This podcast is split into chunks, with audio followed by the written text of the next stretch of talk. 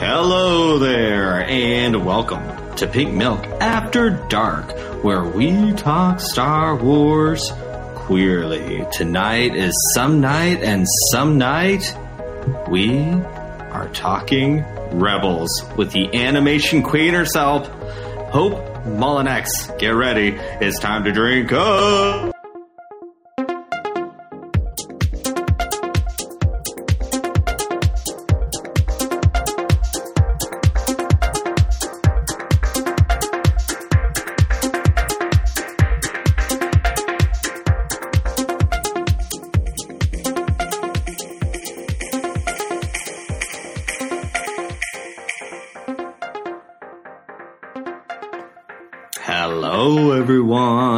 Welcome to Pink Milk After Dark. I am your host, Brian. With me, as always, are my better hosts, Emma Hi. and Mark. Hello. Hello, friends. Hello, hello. Hello, chat. Hello, everyone listening. Make sure if you are here on YouTube right now or in the future, hit that subscribe button, hit the thumbs up, do all the things you need to do. How are the two of you? Things good? Good. Yeah, yeah, great. How's the week been? hey, Emma, you have no Yeah. business. You got good news this week. It's true. It's true. Mark, how about It you? had its ups and downs, but I'm here. It's Friday. It's all good. I'm here to talk Rebels. So Yeah, it's gonna be fun. I have a confession to make that I realized today.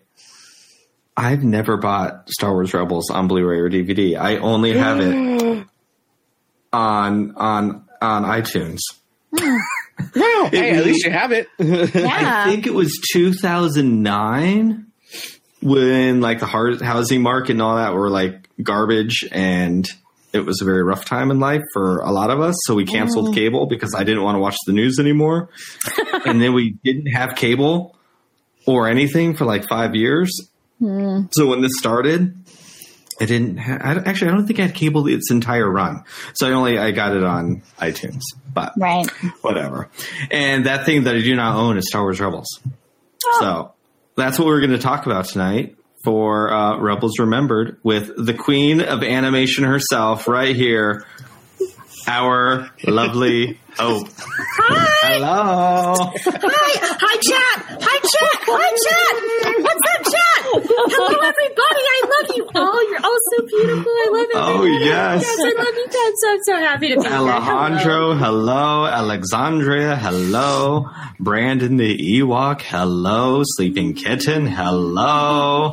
Hello, hello. There's our friend Chase, hello. Hello, Dez. Oh my god, Dez, you did not fall asleep today. You did not fall asleep. hello, Jeff. Hello, Thrifting. Thrifting, yes. Please make YouTube videos of all of your finds. It would be fun. Uh, Tony, hello, Tony, hello, hello, hello. I'm so excited. And Hope, I haven't seen you in like, well, in since the round 2020 table. slash, yeah, Yeah. This is like real life. This is IRL 2020 so far, 2021. It Yeah. never ended. it's still never- here. yeah. Yeah. So, Hi, Hope. And you know what's so nice, chat? Normally, we have to say Hope like three times and then she magically appears. True. Right. but you hear Hey. from the beginning. usually about this time, I'm making like my bowl of cereal and like like eating and like getting ready for bed. and then about the time that you guys like start like you know the first time that Brian makes us cry, I'm usually flossing my teeth. And about the twelfth time that Brian's making us cry, I'm like curling up in my bed with the melatonin. So like I have my thing. It usually takes me a few minutes to get my bowl of cereal going. You know, whoever it was that said melatonin was the cure for COVID, I don't like you. There has been a run on melatonin ever since. Some What? news thing we watched it once. I don't know. Some newscaster's like, "Hey, melatonin is known to help stop COVID," and now I can't find it anywhere in the stores. Oh, Mm, yeah. you know, worst comes to worst, Tylenol PM. That's my that's my I can't sleep go to. Yeah. Yeah. Um, Okay, I like that. Yeah. They, they're us. definitely one of the better ones. That's a sleep training with hope. Thank you. Thank you. I'll, goodbye. Good night, everybody. I love this. Everyone, M, is that a new calendar back there? Or a picture? Oh yeah, so this is the um, Women of Star Wars calendar. So last Oh yeah. last month was Rose, and this month is Dr. Aphra. And then Okay. next week you'll see who is, who we have for March. Yay. You can't see it because it's all the way on the other side of the room in the dark. But I have two Star Wars pinup calendars. One's for men and one's for women, That's awesome. and they're beautiful. They're by from the by the lovely Kinzia, who Oh, um, cool. did I, I believe the cover for the Clone Wars uh, multi-story novel. Um, she's she's great. Um, I, I she's she's just so wonderful and lovely. Oh, that's no. great. Brian, I had a question for you because I was looking at your intro and I keep forgetting to ask you this. It's a lot of Ralph McQuarrie art, right? Mm-hmm. Mm-hmm. So Well- interesting. That we're talking about Rebels? Yes, because Rebels was the first time that Ralph McQuarrie art was in canon in Star Wars. Segue. Indeed. No, I love it. I, that was a good segue. I remember that from last week's uh, trivia night. I Yeah. know. Yeah. Oh God, please mm-hmm. don't ask me trivia I'm making a run to be a trivia master. You know, I, I would like to say that I'm friends with Laura Kelly. Like we chit chat enough that I think we're friends. I hope so. You know, she may have won, but you know, I'm coming. I'm coming to the showdown.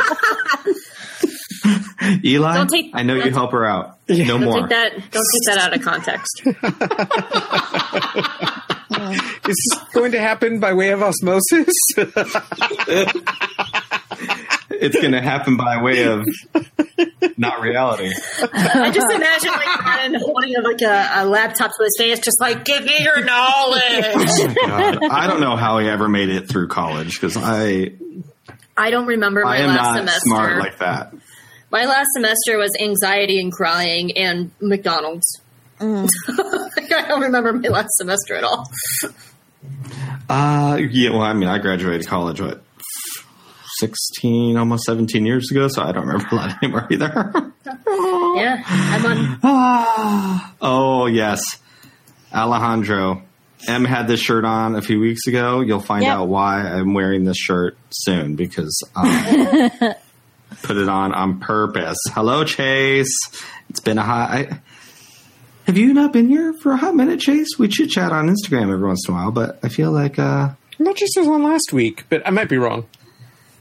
You know, I have to tell you, my my Twitter timeline this last week has been introduced all over again with Din Cobb and Space Daddy like crazy. I don't know what's manifesting, but it's all over, and I just bring it. I love it. oh, it's so much fun. Hello, hello. All right, so chat. I hope you have some things that you love about Rebels question for each one of you first. Hope this is going to be really hard for you, so I'm going to put it, you on the spot. Okay, cool. In one in one word, describe Rebels. Best. Super hard, Emma. Family. Oh, that's a good one. That was actually my. I saw you post that question. And I was like, oh, I, I want to say family too, but I want to say found family, and I was like, oh, No, that's all great. Found hyphen family. Then it's one word, there you go. Mark. Fantastic. I Brian. like it. Textures.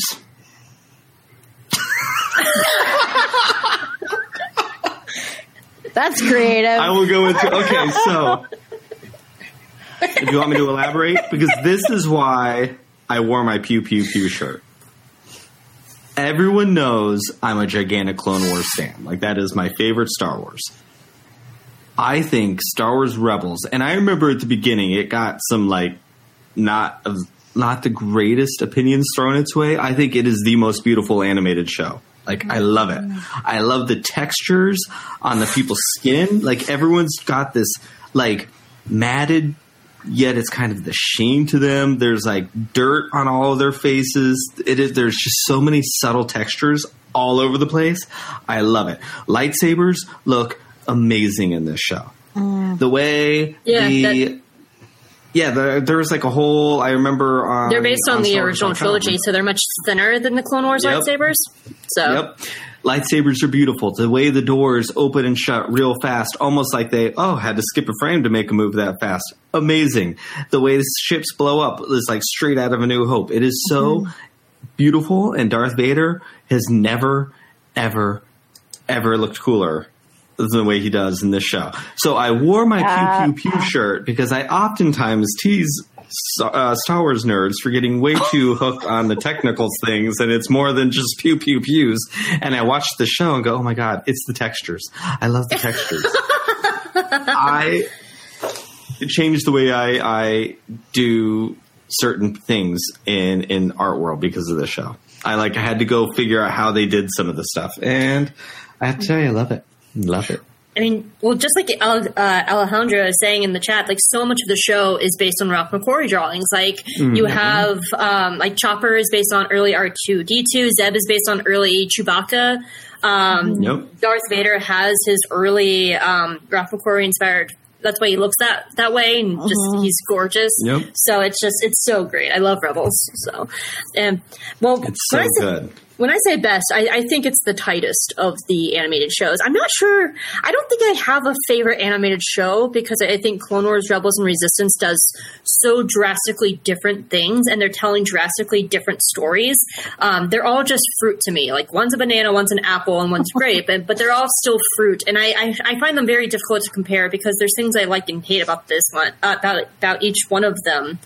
But to me, like Rebels is the tightest written, and Yeah. Clone Wars had to walk so Rebels could sprint, mm-hmm. and so I just I, I I think it's the best written of the three. I think in watching season one, which has its moments of being slow, I know you disagree with us, Hope, but like from one the very best. yeah, from the very first episode, they had that family down. Like all those character interactions were like literally within 15 minutes of that show starting. You know, a lot of this stuff takes years to kind of figure that out, but they had it like right then and there. It was Yep. really, really, really, really impressive. You know, I feel like was this Filoni's first gig, kind of on his own, without George. I I believe so. Um, and then he passed the torch on with with Resistance. Um, so I, Mm-hmm. I believe it was his first one. Um, yeah, I don't know. yeah, I, I just I, I, feel I like believe he- it was. Yeah. like he put so much into it, and I know there are there are segments of the fandom that criticize Filoni for being pure nostalgia. And when I look at things like the doors, the lightsabers, all that stuff, yes, it's surface level, but I don't think it's just nostalgia. It's embedded and makes it Star Wars instantly looking at it. It is just there.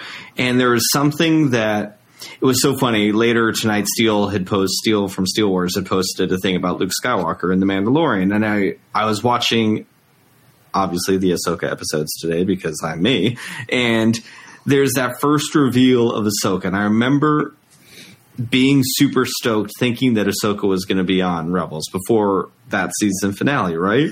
Mm-hmm. And there was so much buildup, and then all she does is no, it's a change of plans, and she comes down this down a ladder. There is no real fanfare about it, and it mm-hmm. made me think of like when we then see Ahsoka again in Mandalorian, when we see Ahsoka again in season seven. Star Wars is so good at not having this big reveal because I think it makes these things so much more rewatchable. You watch a show and I'm looking at a certain fandom that's very popular that I can't get on that hype train, but I feel so much stuff is for the one time in a movie theater experience of, oh my God, and it never holds up.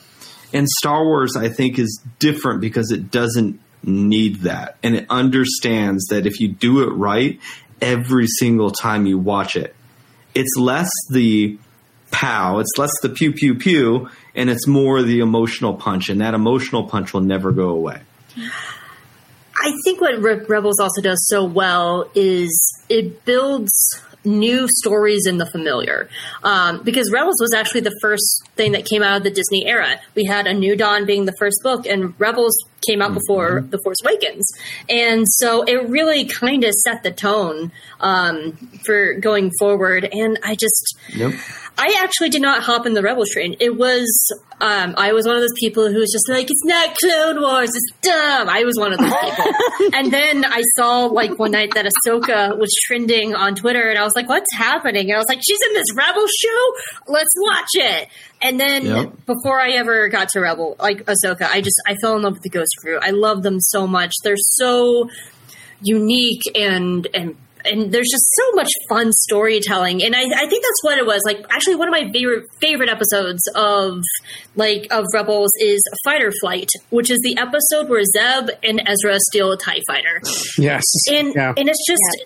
fun. It's just a fun Yep. episode, and it's them bonding. It's all character work, and I feel like a lot of times character work gets lost in Star Wars because we have to tell the story. And mm-hmm.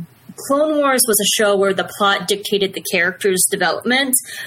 Early seasons of Rebels, the, the characters got to dictate the plot, and of course, then they go into the bigger rebellion, and that was their that was taken away from them, which is why I, I not hot take. I don't like season three and four of Rebels. I think they're fine. I just think they're the weakest. Um, I think season one and two are the strongest of Rebels, but that's just me. It's cool. Um, but you know, the characters got to tell their own story, and we have these amazing women. Rebels has the best villains of all of Star Wars, and it has so many villains. And uh, I just, I could talk forever about Star Wars about Rebels villains because I love them. They're my boyfriends and my girlfriends. and half of my mommy and my daddy list is Rebels villains. so What What is this show I lost for you, Em? Uh oh. I'm just my baby. Oh, and Des, real quick. There will be spoilers, Des, so hopefully you don't mind. Yeah. But also stick with it because this show is so incredibly it. good. yeah. Yeah. It is so incredibly good. This is my baby. Ah, yes, the- so good. My grande boyfriend. There are some things more to fear more than death. Grande to me is the most important villain of Rebels because he's the catalyst for everything that happens. He's what forces Kanan to confront his past to actually step up into being his Jedi role. He's what pushes him to actually take on Ezra to eventually go there. He's the one that knights Kanan. like he, Yeah. his Yep. death is what brings Darth Vader, which brings the other Inquisitors, and then it's that step up and up throne. Like he is the catalyst for the entire series. He's the one that pushes Hera into the rebellion to take it more seriously. Like it's this dude right here, and I love him. Yep. And I love that line that Kanan says of like something. Oh God, what is it? You know, I finally learned something that's more powerful uh, than the fear than fear. And he's like the force, and it's so good. Like, oh Yeah. God. But Emma, what about you? What about the show for you? Um, I predictably, I love the mystical stuff. I love going to the world between worlds and all of that, like the sort of the wonder and mystery of it. And I mm-hmm. love how, like, I was rewatching that episode of when they decode the mural of the ones. Oh, oh, that's a good episode. And I was just thinking, like, I just love how I loved how the characters, like, it felt like they were buying in in a way that you don't like. It's very fashionable right now in television shows when you have mystical elements to have characters be sort of like jaded or blasé or skeptical.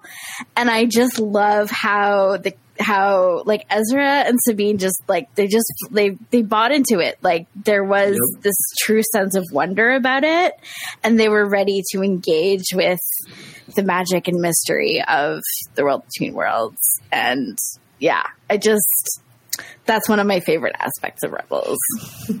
and obviously like the Yeah. wolves and all that stuff. Like Yeah. I just like eat that up. I just like, and also, I mean, the the visit to the Sith temple with Maul. Like, Oh, I just like, again, it's just food for me. I just like, I love, I love that arc so much. Those episodes, I just.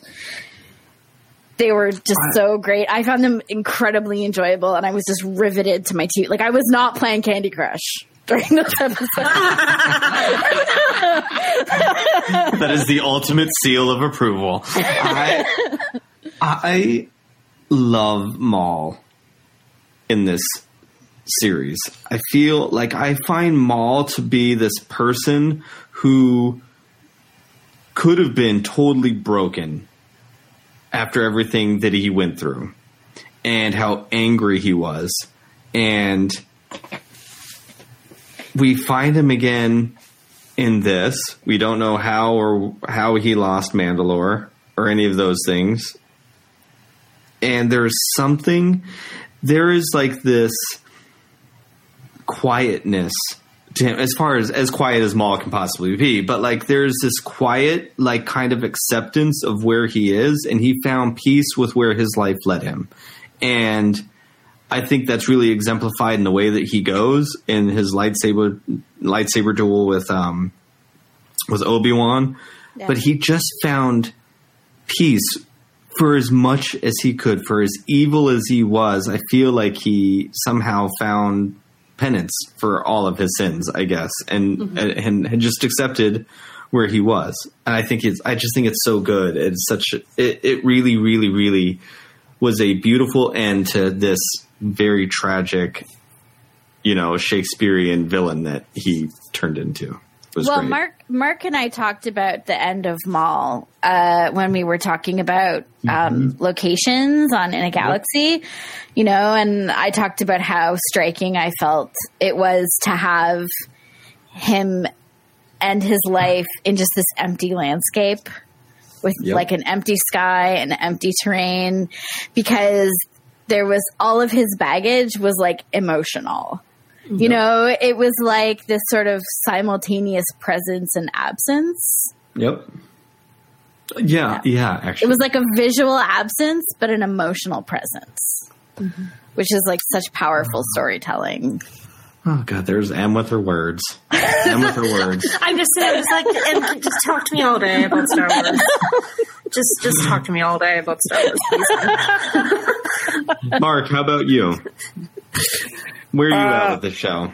Where, where am I at with the show? I love this show. Um, I, I like I said when I first saw season one, like I didn't love it as much as I do now. Now that I've gone back and watched, it, I was like, what was I thinking? And that wasn't that I hated it at all because I actually went to a premiere of it up in SF because they showed the the one hour premiere when it uh, came Ah, out yep. in SF. Um, and so I checked that out, and there were people, there were stormtroopers there on site. You could take pictures with like the rebels art and everything. It was really cool but yeah, this the the build over the seasons and where it ended up going to was surprising because you know eventually we got Ahsoka in there and I was like, wow, okay, this is even better, right?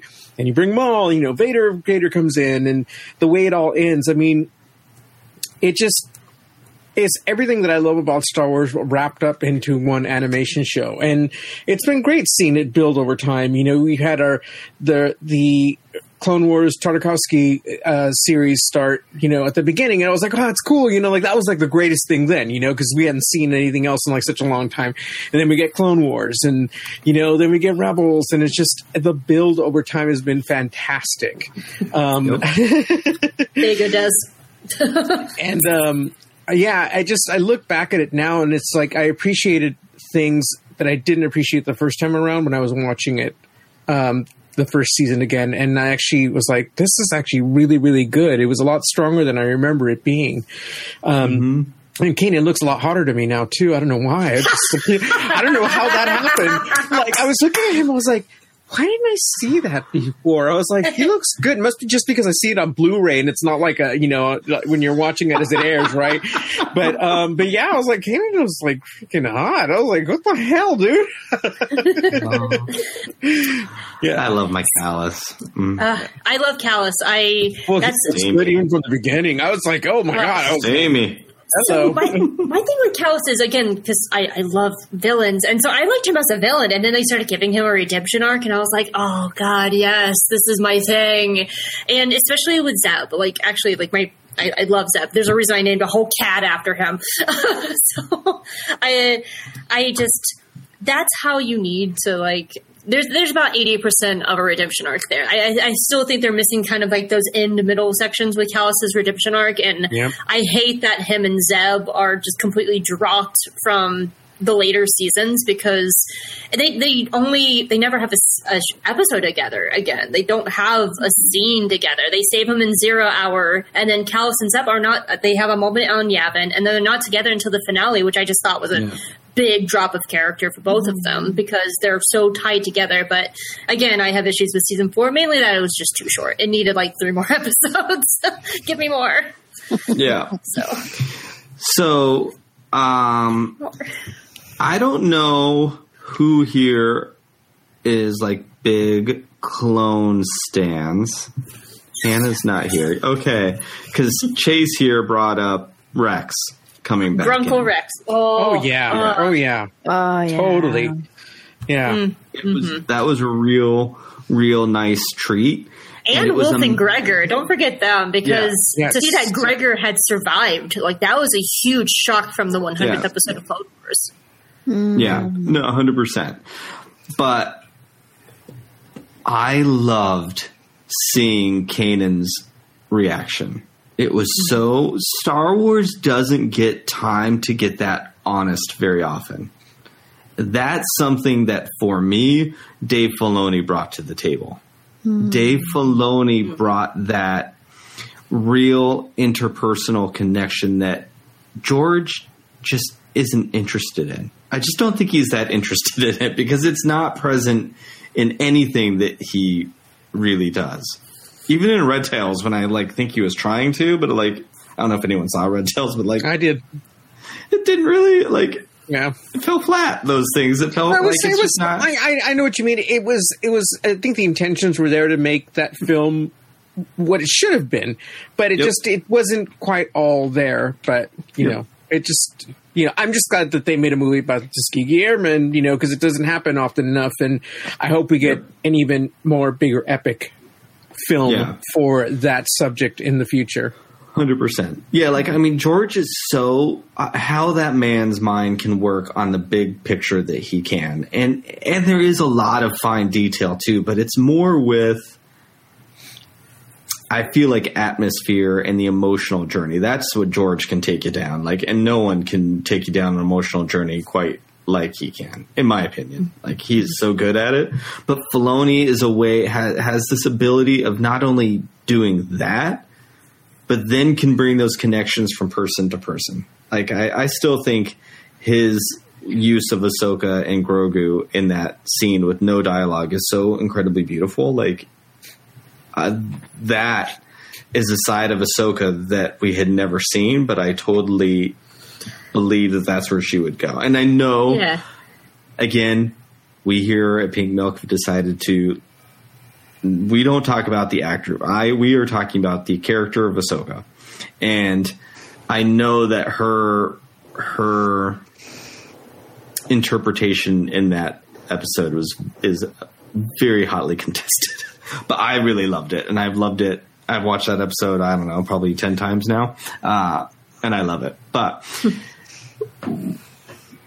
that trauma between Kanan and Rex was really, really good. And Rex was so, and now knowing season seven and that relationship between Ahsoka and Rex, and to see Rex understood, like he was, Rex is such a solid dude. Like everyone else was like, "What are you doing?" And he just kind of got it the whole time.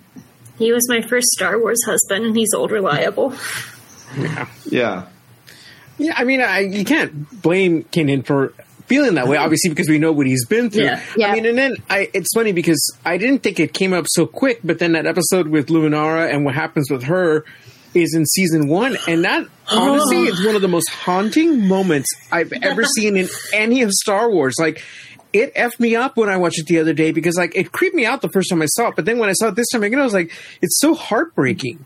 You know, I mean, Yeah. these these grand epic characters and and where they were and what happened to her and what happened to her apprentice. You know, I mean, Yeah. it just it's like wow, they could have been killed in Order sixty six.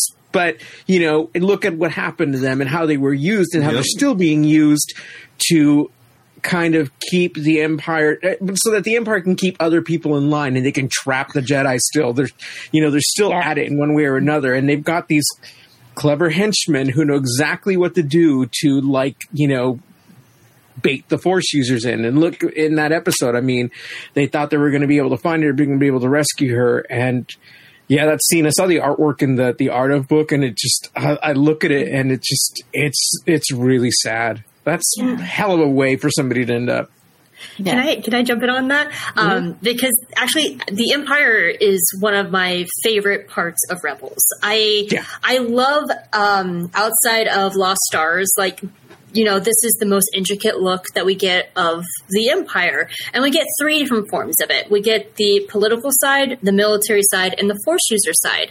And when it comes to the Force user side, of course, we have all the Inquisitors. We have uh, like my Grande, and we have uh, Vader and Palpatine, and the Minister guy eh, that was interpreting the paintings that. Um, Emma was talking about, but I can't remember his name at the moment. Um, and then we have the political side with my, my baby girl, Minister Tua, and Governor Price and Ryder Azadi, who was an imperial governor, um, who swapped sides. And so we get that, that, that side of things. And then we get the military side, which I find really interesting because we see almost every single level of the imperial military, starting from the cadets, and then you have like the normal like retail workers with like Aresko and Grint, and then you like move up to the managers, and that's like your Lieutenant Lyste and your Brom Titus and the stupid Saxon brothers, who are both monsters who deserve to die. Um, and then you get up into like your middle management people, like your Konstantines, um, and then your district managers, which is your Tarkins, and then your like your regional managers, which is your Thrawns. And it's so cool because you really get to see every layer of it, and you even get the ISB, which is like your more super like like uh, CIA kind of people with Kallus and Yep. Yularen.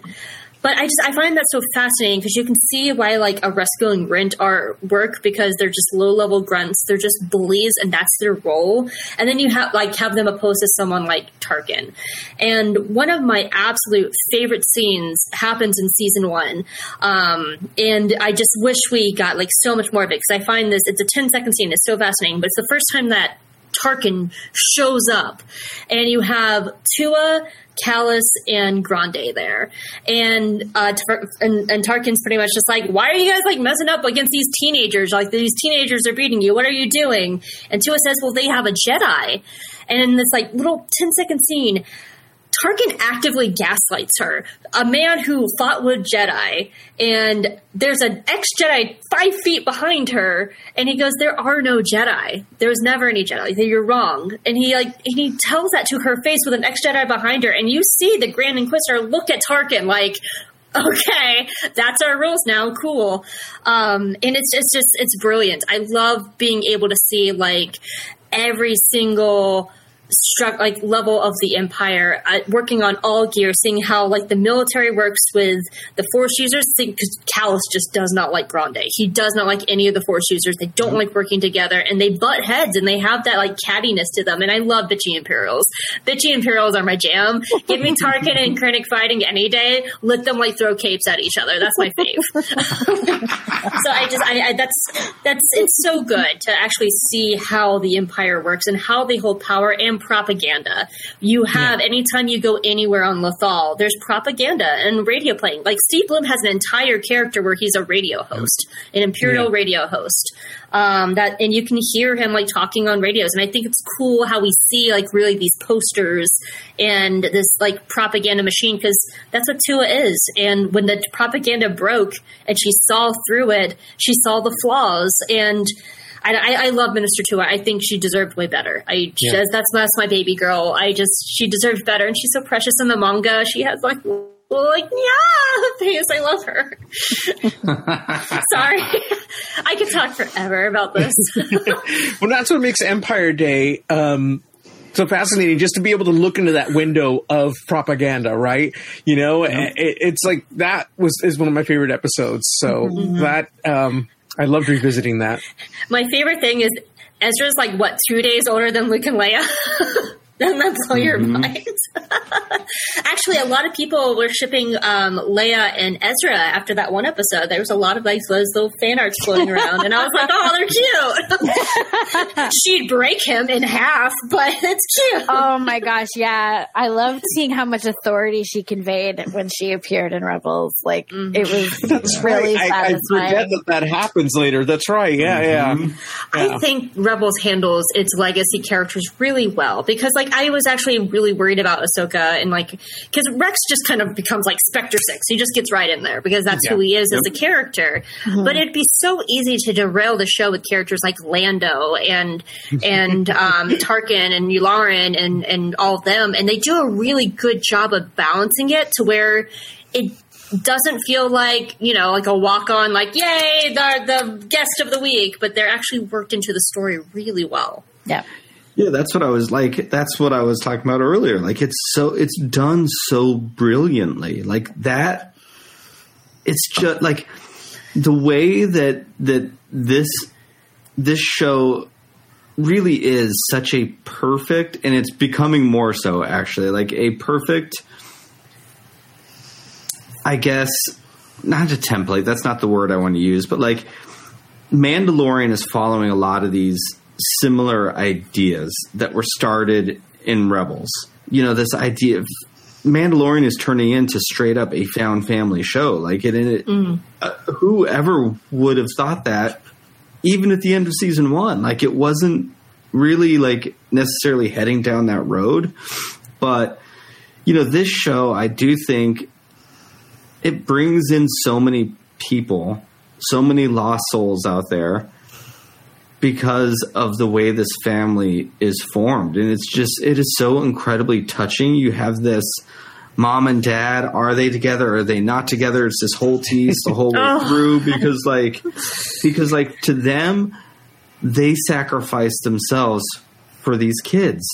Including Zeb, who's just a big, you know, he's a big old uncle of a kid, but he's like a kid just like them. Chopper is another little, like, Oh, older uh-huh. grumpy kid just like everybody else and they sacrifice themselves to raise their family. Mm-hmm. And when i mean obviously found family is like really hits very emotional chords for me but when you get to the points towards the end with sabine and her and her bio family and like the struggle of what is family. And there are these people who are Mandalorians, just like Din, like it's so good what they do. And they're like, no, you are blood. You are blood. You're, this is what you're supposed to do. And, and these same people who did nothing but rake her over the coals forever for choices that they helped push her down.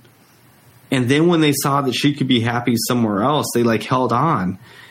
And her idea of family as a Mandalorian, especially knowing what we knew from Clone Wars to what was discussed in Rebels to now being able to go back to or going forward into the Mandalorian and and that crazy cult that Din's a part of, like these whack job Mandalorians, but like like it's so touching that these people that Kanan and Hera who sacrificed themselves gave that to her of this like no.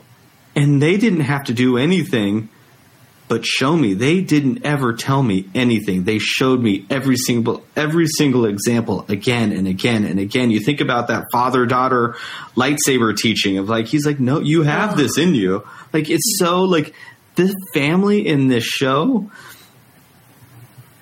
It's so overwhelming to me, and it's like it for me is life goals of what I want my kids to end up being like someday like that for them. And you know, I have kids who were eight before his four year old brother came in, and then his four year old brother was a five year old, and an eight year old came in. It wasn't this like linear path that they all went down. They all had their own stories. They all had their own traumas. They all had their own ways of of being. And they were all thrown into this pot together, and no one had a choice to do it. Just like this, and and you know, you have the ghost crew. They're in their house. It's not a ship that is their home. Like that, it's not just a ship.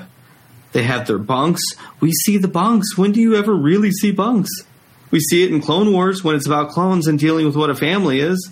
because what where are those kinds of things discussed? They're not discussed on board of a spaceship. They're discussed in a home, and it's like this show brought all of that and this crazy imperial stuff you were just talking about. Like it's so good. And I'm sorry, I just like dominated 15 minutes of the thing, but like it really, this show really does just like it hits me there. And in 2014, I wasn't able to get married. The idea of having kids was not reality. And so I saw it as this aspirational thing of maybe a family that I always wished I had. And now to watch it eight years later, and I'm like, oh my God, I'm creating this family.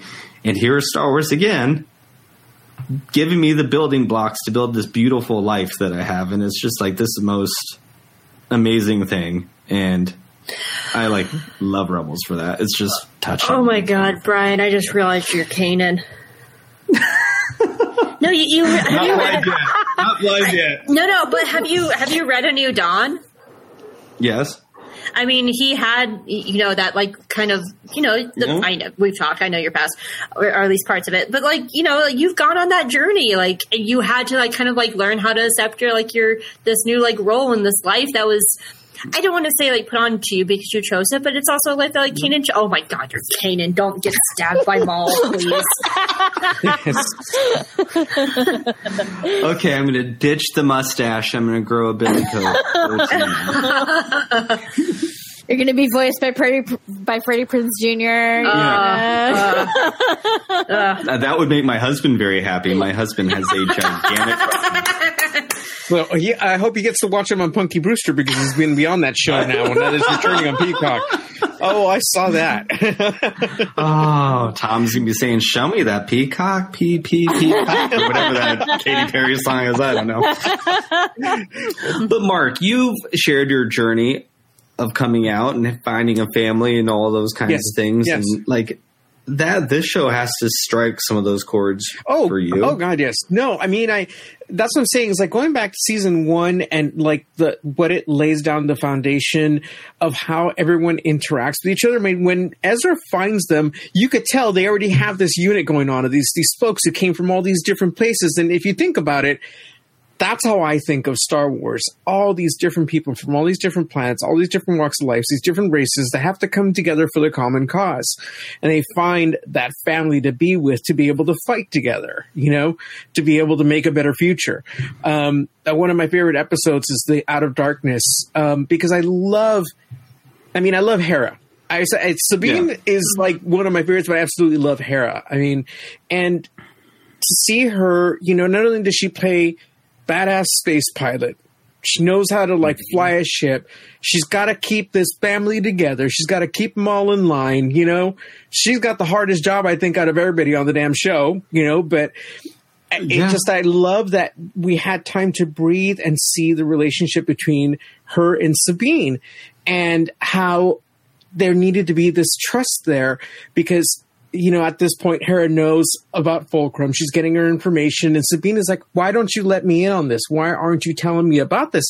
And there's this whole back and forth about this, and you could tell Sabine is upset. I would be upset, you know, but there's a good reason for it. And at this time, why only so much is being given to Sabine, but by the end of the episode that bond is even stronger and you see why and it'll all be worth it in the end but i think that's such an important episode because i think that showcase why Hera is such a strong leader and why the family is so close the way it is Yeah.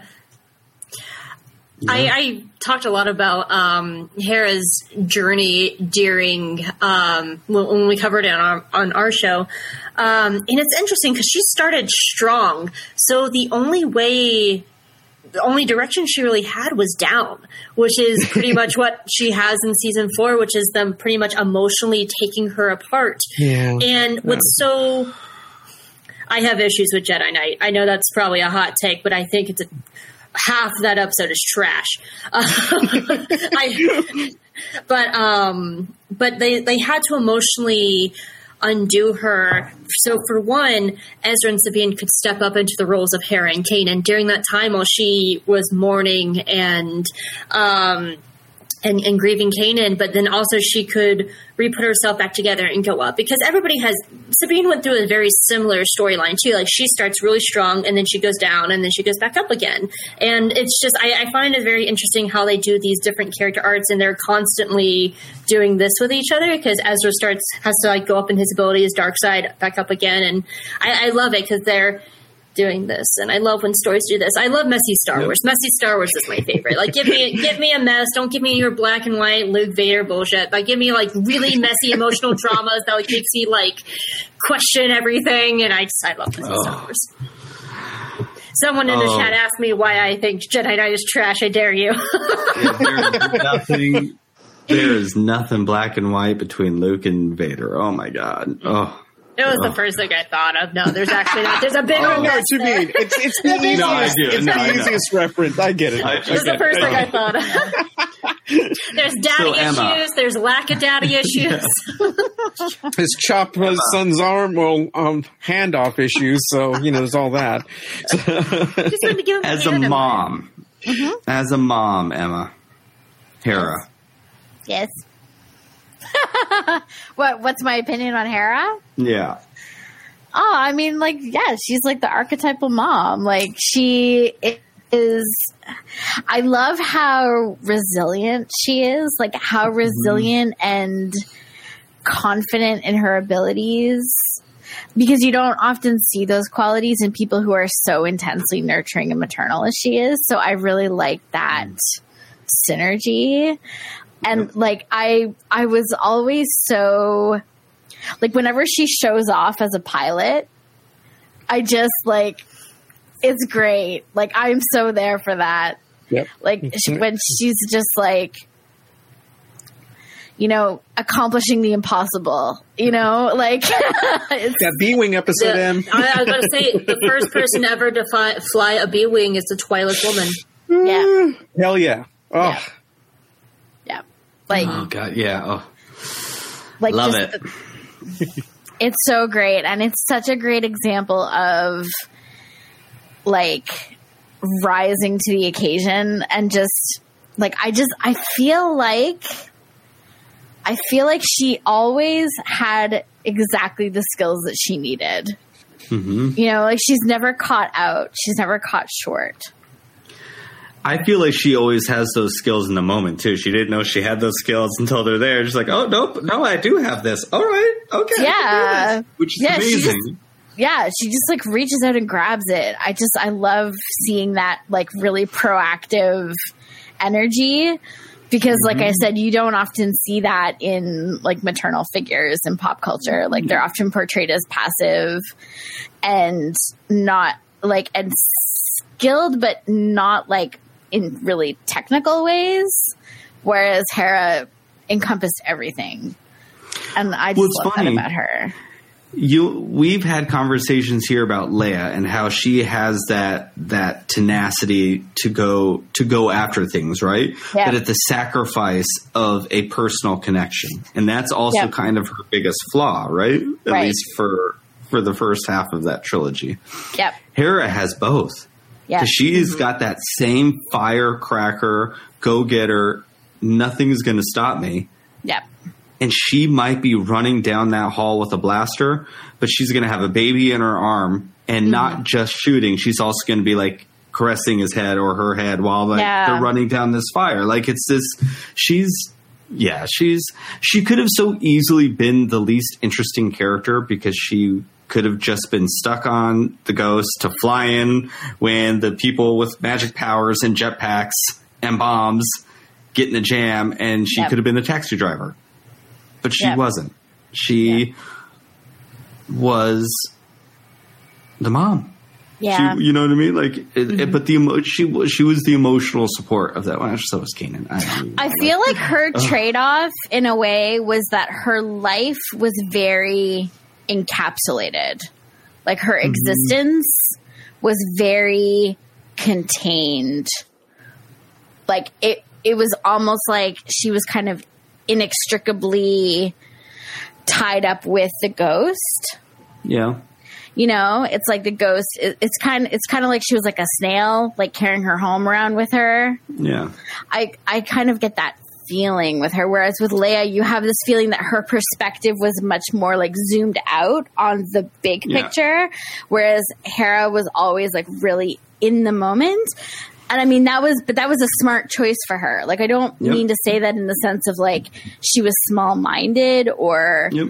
You know, like or or her perspective was unnecessarily narrow. I just I feel like she was just very strategic about saving her energy to like dedicate it like all of her energy to a small part of the story rather than mm-hmm. trying to be like Yeah. spread out in a lot of different directions. But because if you think about Ezra, like she was the big world to Ezra. Yeah. The ghost was the big world. Like, that first moment where he goes flying, Ezra's like, "Oh my god, I'm in space!" 'Cause- and which was so cool because Yeah. we always think of Star Wars like people are in space all the time, in and Mm-hmm. out. So, so to see someone's like first reaction of just like, "I'm in space!" Oh my Yeah. god! Yep. Yeah, it's uh, God. And Hera has so the good. has the best one-liners of like, if you only fight for yourself, then. Um, you're, it's not a life worth living. I think she says to Ezra, like episode Yep. one or something Uh-huh. like that. Um, uh, uh, I will say, I think Well, go. Oh, oh, I was just going to say, I think Harris to me is the character that's done the most dirty, but that's just my that's just hope opinions. I think I think they she they really do her dirty so bad. Uh, In what no. way? who wants me to ruin Jedi Knight for them? no, well, I, I, was getting teary eyed at the mere thought of the name, like, which is, I realize this is why I don't watch the show that often because, like, I. I'm a no, mess. it's it's just for me. I, I feel like um, season three and season four really depends on like who your favorite characters are. If your favorite characters are like Ezra or Sabine, you love those seasons because they get a lot of Yeah. work with. Like uh, Kanan has like these big moments, but if you're if if you're like me, where my favorite characters are Zeb and Hera, you know they're pretty much dropped a lot, especially Zeb. Like Zeb is just dropped. Yeah. Um, but what bothers me the most about um, what they do to Hera is you have season four, right? And Kane is starting to really hint that like he wants to think about like after the war and early on, like when they're on Mandalore, he's like, you know, did you miss me? Like, are, are we having this? And she's like, I'm not having this conversation with you right now.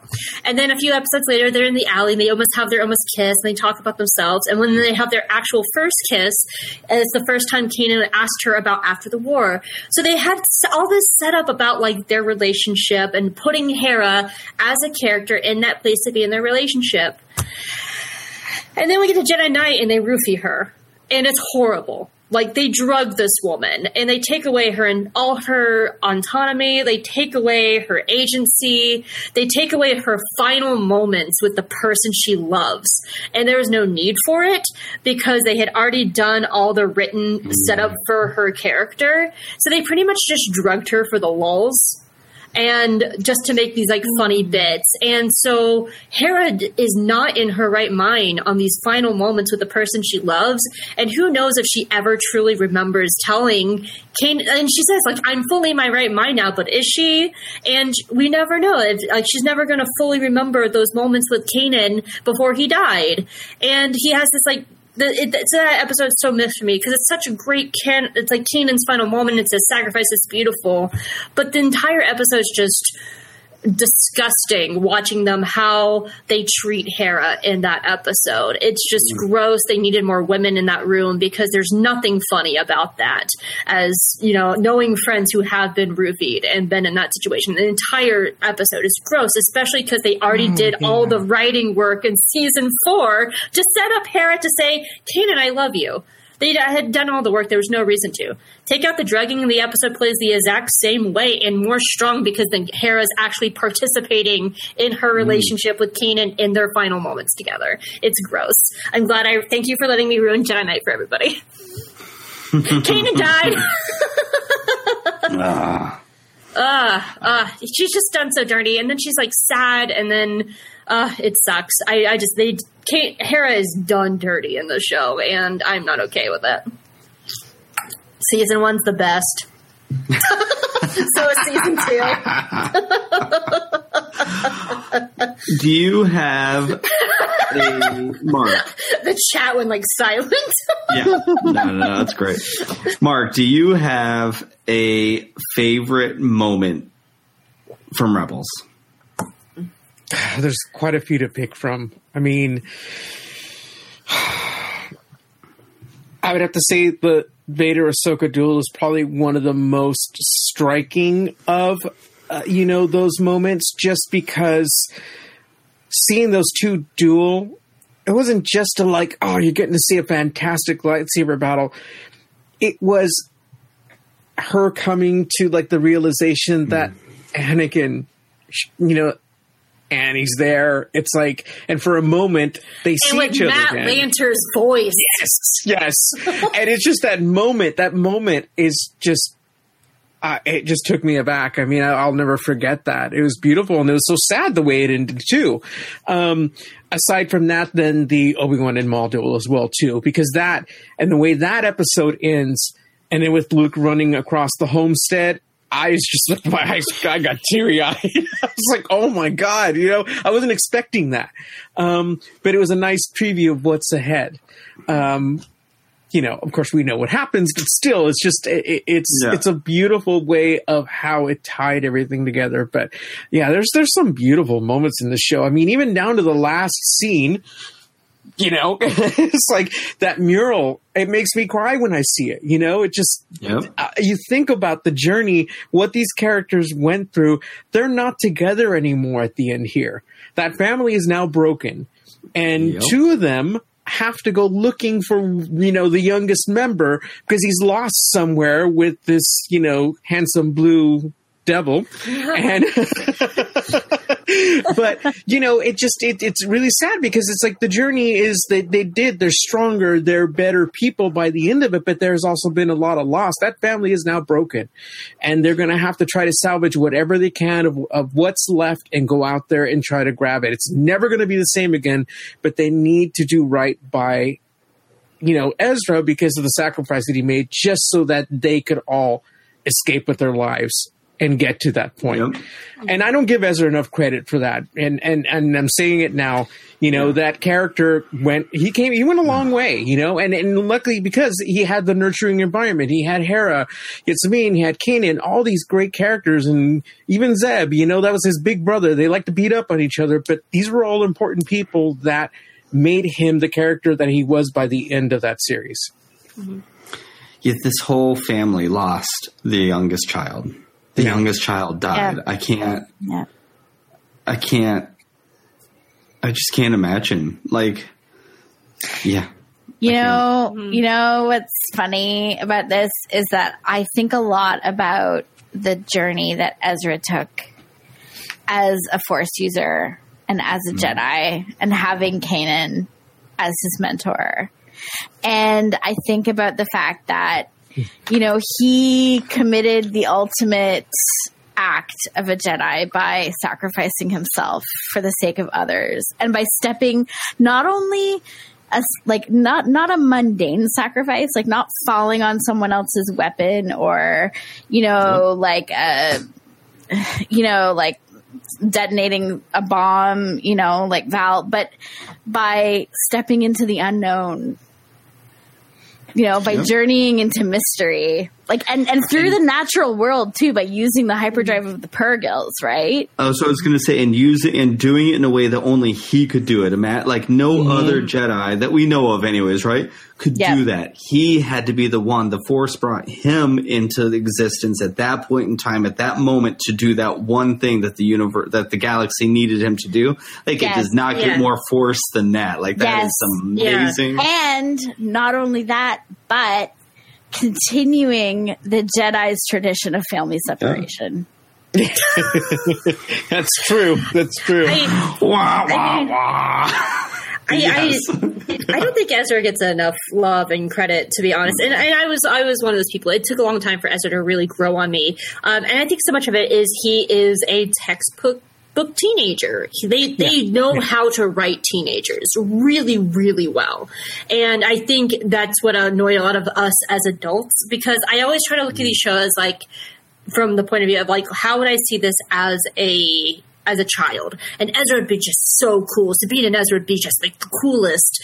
Um, and and I I didn't per se like grow up with Ahsoka, but I went through some like of my biggest changes in my life with her and i couldn't um, even imagine going through being a kid going through these changes and growing up with ezra. And he's just so amazing. He's he's such a good character and i just as early on seeing him struggle with his abilities and having kanan as a mentor a jedi that hugs. Go figure. Kanan hugs his Padawan three freaking times in the show, and that's huge. Like, and he lets Ezra mourn his parents. He mm-hmm. cries and he holds him as Ezra cries over his parents, and he doesn't. That that's what I like about Kanan is he had the very basic teachings of the Jedi, but then he just had to figure out everything else with the Force, and that's that's what I like about him. He didn't get weighed down by like that dogmatic BS of the Order. Like he actually just got the very basics, and then just had to figure out and trust the Force, and that's what makes like Kanan's my favorite Jedi. I know I'm like hmm. crapping on his death, but I I, I love that moment because he, as Em said, he stepped into. He, he sacrificed himself as a Jedi, but he also did it to save his fa- family. He did it as a father. Hmm. Yeah, Yeah. Yeah. I love it. Welcome, Kanan, Charles. Kanan is like what Qui Gon could have been. Yes, mm-hmm. Oh. definitely. Oh, they would Yeah. totally be buds. Something Yeah, that, for sure. Absolutely. I was Yeah. going to say something that Jeff Bultek brought up about the the "I am no Jedi" line. That it is an echo Yeah. of the line from Lord of the Rings because that's what it made me think of. And there's another ah. moment like that that always makes me think of another movie when Kanan dies and he holds back the fire. It reminds me of uh, Phoenix in X Men Two. And there's a scene just like that, and it's like it's funny. I always thought about that. I was like, I wonder if they, you know, there was like a little tribute to that particular scene because it, it really it echoes that scene quite a bit Yeah. with a loss in the end. You know, Yeah.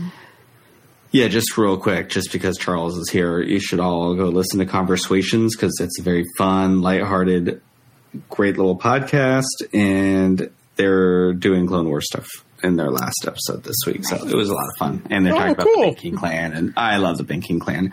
But yeah, no, like I, I love the I am no Jedi moment, and not only is it because it's yeah, it's this like punk rock like forks up, fuck yeah, like type of line, but it is like such a character defining moment for Ahsoka that it is beyond that. Like it, it was just like such a. I remember first jumping out of the couch. Like I wish I was on Twitter when this show was on because I was I was managing a bar at this time. I didn't ever get home until like three thirty in the morning. It was and I a would come night. I remember Yeah. That would night. watch It this, was a night. It was a night. I remember it very vividly. Twitter I lost was their freaking jumping. mind. Oh my god, I can ima- I can o- like I can only imagine because I don't even know like I don't know the timelines. I don't know if Ahsoka was still not particularly liked at this point in time, but as a person who loved Ahsoka from the second that girl like walked down that ramp and the Sky Guys and the R2Es. like I was here for every minute of it. I love that character with every single fiber of my being. I love that character. And after she was kicked out, and that was the last we saw of her until this, to give her that moment of I am no Jedi, and she like the thing I love when she walked away was she when in Clone Wars she walks away without the anger, like it's a, such a life learning thing that I constantly remind myself of. And she was so far removed from the anger by that point that she was able to have a little bit of it in her to be like, don't. And now to like go back to Mandalorian, where she circled back to another version of a different kind of understanding of what that means, is an Yeah. incredible journey for like it's like I oh my god I love it so Yeah. But So, you like know that what? moment yeah Think thinking about it, especially the confrontation in Rebels between Vader and Ahsoka. Like mm-hmm. you have to wonder how much of that line has other layers of emotion in it. yep Like she's not just saying I'm no Jedi like I am defiant. It's also don't you remember like I walked away from you. Mm-hmm. Like Like, and part of her has to be wondering if that was part of the reason why he's before her now. You know, with the yellow eye. Yep. I think I think there so was I think I think there. some of it is it's not just like try it's not a, just a triumphant line. I think it also has some bitterness in it. I think I think there's that. a moment. No, I think there's a total moment of like, I am no Jedi, and had you walked away, you wouldn't be where you are right now. Like a hundred percent. Mm, That too. Like, had it's a you lesson. yeah, had you done, oh, bitch, had you done that, you wouldn't be here. Like, no, a hundred percent. And it was Again, like, it's like Star Wars has so many layers, you know? It's like Yeah. this this whole emotional journey between the two of them of like recrimination, regret, wondering if things could have been different. You know, trying to come to terms with what is in front of them, like, you know, Yep. of what, what is in front of her right now. And, you know, and, and also him. I mean, like, The- I mean, how, how committed is he to striking her down in that moment? They actually um, addressed that in, I believe, the Rebels Recon, and Dave talked about that. And then can I just say, I love that Rebels had Rebels Recon, just to have that after right. show with like Yeah. Andi Gutierrez every week. Like that was just that was a gem. But Dave addressed that, like there's a reason Vader hesitates when she says, "I won't leave you not this time," and he has that long to hesitate, and his eyes kind of soften a little bit, and they they made him hesitate, and then switch on his lightsaber because the only person who can save him is Luke. Um, that is the only person at that moment that, and but they wanted to have that moment where he was contemplating, so that was purposeful. Wow. I miss Rebels Recon. Oh, Charles, can I go on a quick side tangent? I don't know if I've done this on the mic or off the mic with all of you, but Charles is saying, uh, in, just put in the in the chat when Kanan held back the fire, I was at the gym on a treadmill and I was a mess, and he had to run back to the car. Right? I don't know if there's any other X Men fans that listen to this, but they're in like the mid 2015, somewhere right, actually somewhere probably right around this time. Jason Aaron had a run called uh, Wolverine and the X Men. Amazing first 30 issues of the comic. You should go read all of them. There's this amazing character named Brew who was like this mut- mutated brood who like had emotion. That was his mutant power that he like kind of had free thought. He wasn't part of the hive mind and he Oh, was the most beautiful, like precious little thing. And like, he was so timid because he knew if he got angry, he was a brood, which is basically, if you aren't an X Men fan, it they're xenomorphs. They're basically xenomorphs, right? With that can kind of think. And so his mutant power is that he could think. And there was a point where he got shot, and I was on, and I like fell in love with this character. And I used to pick up my comics, and I'd go to the gym, and I'd sit on the tre- on the on the bike, and I'd read my comics. That's what I would do. I had not one, not two, but three people walk up to me on the bike to see if I was okay because there was a puddle. a puddle. Did you try to explain it to them? Like they were looking said, at you like, "You ruined this comic, and then yeah, it's like oh, Yeah. and then Yeah. quickly like boop, boop, boop, boop. See, that's why I just don't go to But- the gym. Uh, yeah. No, but there is there's so much in that l- between Ahsoka and Vader because I mean think about her in that moment. Oh my god! Mm-hmm. Like not only did he fail her then, that made her no Jedi now, she failed. He's failing her again because here she is in front of her master and her brother and her father, and look what he turned into. Like I don't like, let alone like he's trying to go at her. I don't even think Ahsoka cares about that in that moment. She's like, look what you have done. Like, look yeah, at what you have done. yeah. I, I there is a part of me that thinks she walked back into that thing, back into that temple as it's crumbling now because she could have gotten out, and she wanted she could have gotten out. She needed to let Anakin know that he failed her again. And I think that decision was also part of the thing that led him down his own redemption arc because he's like, I lost her again. I could have saved her and lost her again yeah. and now she's the one who started to pit Anakin against against Vader. even more so. And I think that helped lead down where we ultimately went to. And I mm-hmm. think that was a very intentional. I'm going to sacrifice myself to save Anakin Yeah. because if Anakin is freed, the universe and the galaxy itself might be free. Yeah. Yeah. Well, I, I love the way they incorporated her into the series because, you know, again, it's like if you end up adding somebody in like this, they end up taking away too much attention from the people that you started with. Um, but I loved that her journey was just as important. And in the end, she was part, again, of that group that needs to go out searching for one of the family members, you know? It's beautiful. I love. I love how it ends. That journey ends. Um, Yeah. in this part of it. So you know, not Yeah. not bad for a citizen. Hey, Mace Windu. hmm I'm still a little There's- bitter about that. There's there's a reason we call Windu wet blanket Windu on our show. That's his nickname. Yeah. He's Yeah. he's the, he's wet blanket Windu. He just he's just like oh hi every, everyone's having a fun swamp wet blankets I everywhere. love it. Oh, So, Emma, no do you have fun a zone. favorite moment? Do you have a favorite moment of the show? I have so many, like, I could never just choose one. Like, so many images just burned into my mind. Like, mm-hmm. Ezra holding that Sith holocron.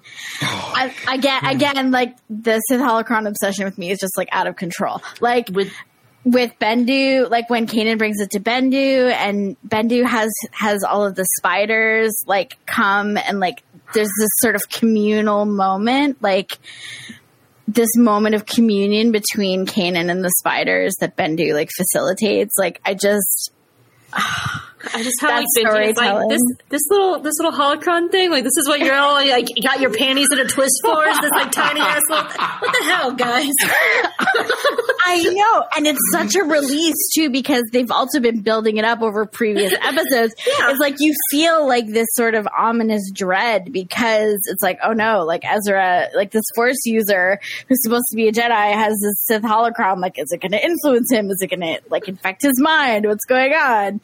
You know? And then was hoping Benny's just like, would this just doesn't it. matter. You know? I was hoping he would just eat it be like oh okay how that would so great. but yeah, and like and like the iconography of the world between worlds, especially Morai perching mm-hmm. on the portal, mm-hmm. like that image, I will just like it just Yes. lives rent free in my mind. It's actually why I chose to wear owl Yes. earrings tonight Oh, for, for a little your more little Morai reference. a little Morai reference. That's so great. So yeah, so I mean, those are just a couple of of I the love it. the things that I I found love just really amazing, and and and Ezra decoding the mural of the ones to Oh, open the portal, yes. and like yes. Oh.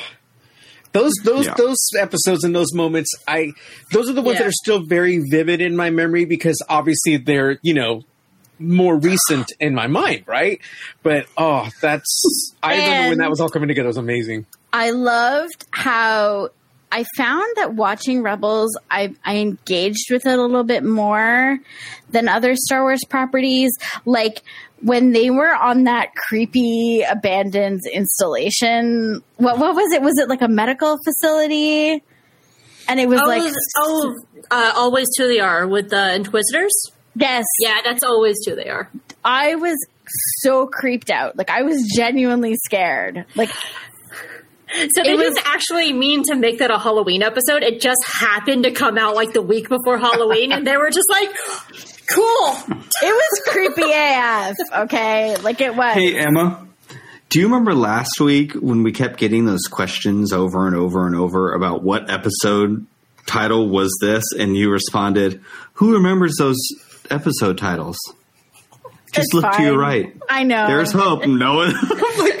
That's okay. Well, the difference is is that we we went through every episode of Clone Wars and every episode of Rebels. So I actually had to like you know talk about every episode on it, on its own. So I would start every episode like this week we're talking about always two they are. So they kind of stick in your brain. Yeah. That's Um, true. you- Well, especially the passion that you give them. yeah, So- like yeah, you know. as as we are coming to a close on this here episode, this is the perfect time for uh, Hope to talk about Rebels Remembered. Oh, I thought it was going to be the perfect time to talk about my favorite mem- moments of Rebels. No, we you are. This is your But I do wanna moment talk of about why Rebels Rebels. Yeah, yeah. Because Yeah. Rebels Remembered is very exciting, and I actually wrote it down because I don't, don't want to mess this up. So, No, March go into your favorite moment first. Oh, well, I already let me put the document down then because I was about to talk about Rebels Remembered Day. Stop changing I'm things like. I'm such a. I'm like I'm like Hera now. I'm a parent. I'm, I'm so. parent. Which one No, am I doing yet. now, Brian? I'm so confused. am I talking about this or that? Yeah, no. Talk about your favorite moment because we have all shared some of our favorite moments, and this is why we remember Rebels. Oh well, for me, like I, I think it was Micah said, um, Twilight of the Apprentice. I waited ten years of my life to see that showdown. Like that episode means so much to me. Um, the music is. I will argue that Kevin Kiner is more Star Wars than John Williams. Don't at me. Um, but that's just because that my entryway to Star Wars was animation. So like my first real true love was like song titles like Into the Star Cluster. Um, I love that piece of music. I love It's Over Now, which is that final song of of um, Twilight of the Apprentice. Uh, but since we've already talked about Twilight Apprentice, one of my other favorite moments um, is the honorable ones. Just having that entire episode based around Kallus and Zeb, and it's so brilliant because you can see him just Zeb just carefully breaking away the Imperial wrapping paper around him. Like we were talking about propaganda earlier, and everything that Kallus says is a piece of propaganda, and Cal and Zeb has a piece of logic to go with it, and it just breaks down until there's nothing left, and it's just Kallus. And I love those like enemies having to work together to get out of stuff tropes, and it's so great. And you have big dumb space chickens trying to eat them. Um, I, I, I love that episode so much because it I think to me it's one of the most hopeful episodes of Rebels that you could have to. You say this all the time, Brian. You know, like what's the point of blocking people and not having conversations? Um, You say that all the time, and it's it's so it's such a moment to put Kallus on a journey to become such a different character. To have let Zeb have a moment Yep. of healing because he survived a genocide. You know, he lost everything in his life and to know that there's they've just been trying to kill each other for a season and a half to have that moment where they have to come together and actually just talk. And there's so few episodes that where people just talk in star wars and that's why i love that episode so much. And just another one of my favorite moments because it was in your title screen to get thirsty. I love thrawn beating up the robots in his training room and he has his bare arms out. That's just the best moment of all Rebels because they knew, they knew that I would be watching and they were like, oh, let's have Thrawn be asleep. And it's such a power move too because he is calling in people to talk to people about trying to find the mole in the Empire. So he knows they're coming. But, um, uh, uh, uh, uh, he just decides to beat up some robots. Then no, that's a show of force move. That's Thrawn being tactical. Um, Yep. is, is that my robe? so, um, Hello, Rob. Welcome, Rob. hi, Rob. I think that's my buddy Also, Rob. hello, also hello, Jeff, because I don't think you've ever been in, Jeff. No, no, uh, I invite. Yeah. We we've invited Yeah. him. Hi, Jeff. Um, but yeah, I just I I I love the honorable ones. I think that's one of the best written episodes to show like the importance of actual talking in Star Wars. Go figure. I agree. People talk about stuff in Star Wars. Things happen. Hi, Rob. And and everyone on Twitter, that could happen too. Yep. If you don't block and you maybe try to engage and put yourself out there a little bit too, you could create a future fulcrum. I, I will say Just my saying. buddy my buddy Rob uh, runs a show called Order 42 show and I've been on his show and we talked uh, both Star Wars and Zelda and it's a great show so Oh, Nice. Zelda. I, I don't right. get to talk I don't get to talk Zelda very often so the fact that Rob was like here come talk Zelda with me I was like oh, okay Nice. please let me in so was just like Zelda Let me- vomit Let me send you the link. No? Didn't work? Not good? What Let me send you the link to go talk Zelda. Uh, oh oh I was I was like was I supposed to give you a link We're, we're talking rebels, we're talking families. We've got to have some dad jokes in here somehow. Oh, I'll especially throw another one in. all right I have But the All right. high rule. I have the high rule, Anakin.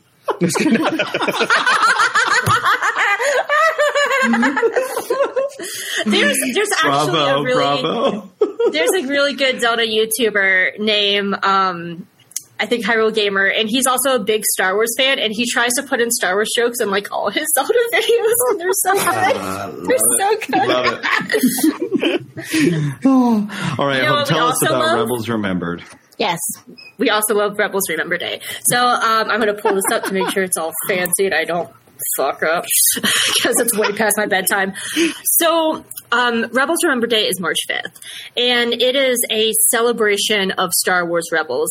It was started by my friend Jonna Marie of Geeky Bubble Podcast, and Jonna loves this show. She was one of the early advocates for it. Like I remember her talking about the show before like it ever aired and stuff. Like she was a huge fan of it.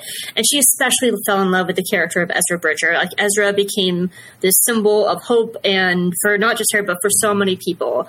And so when the show ended on its one year anniversary, she decided to do Rebels Remembered Day, where it was just a celebration of this show. And it's every March 5th.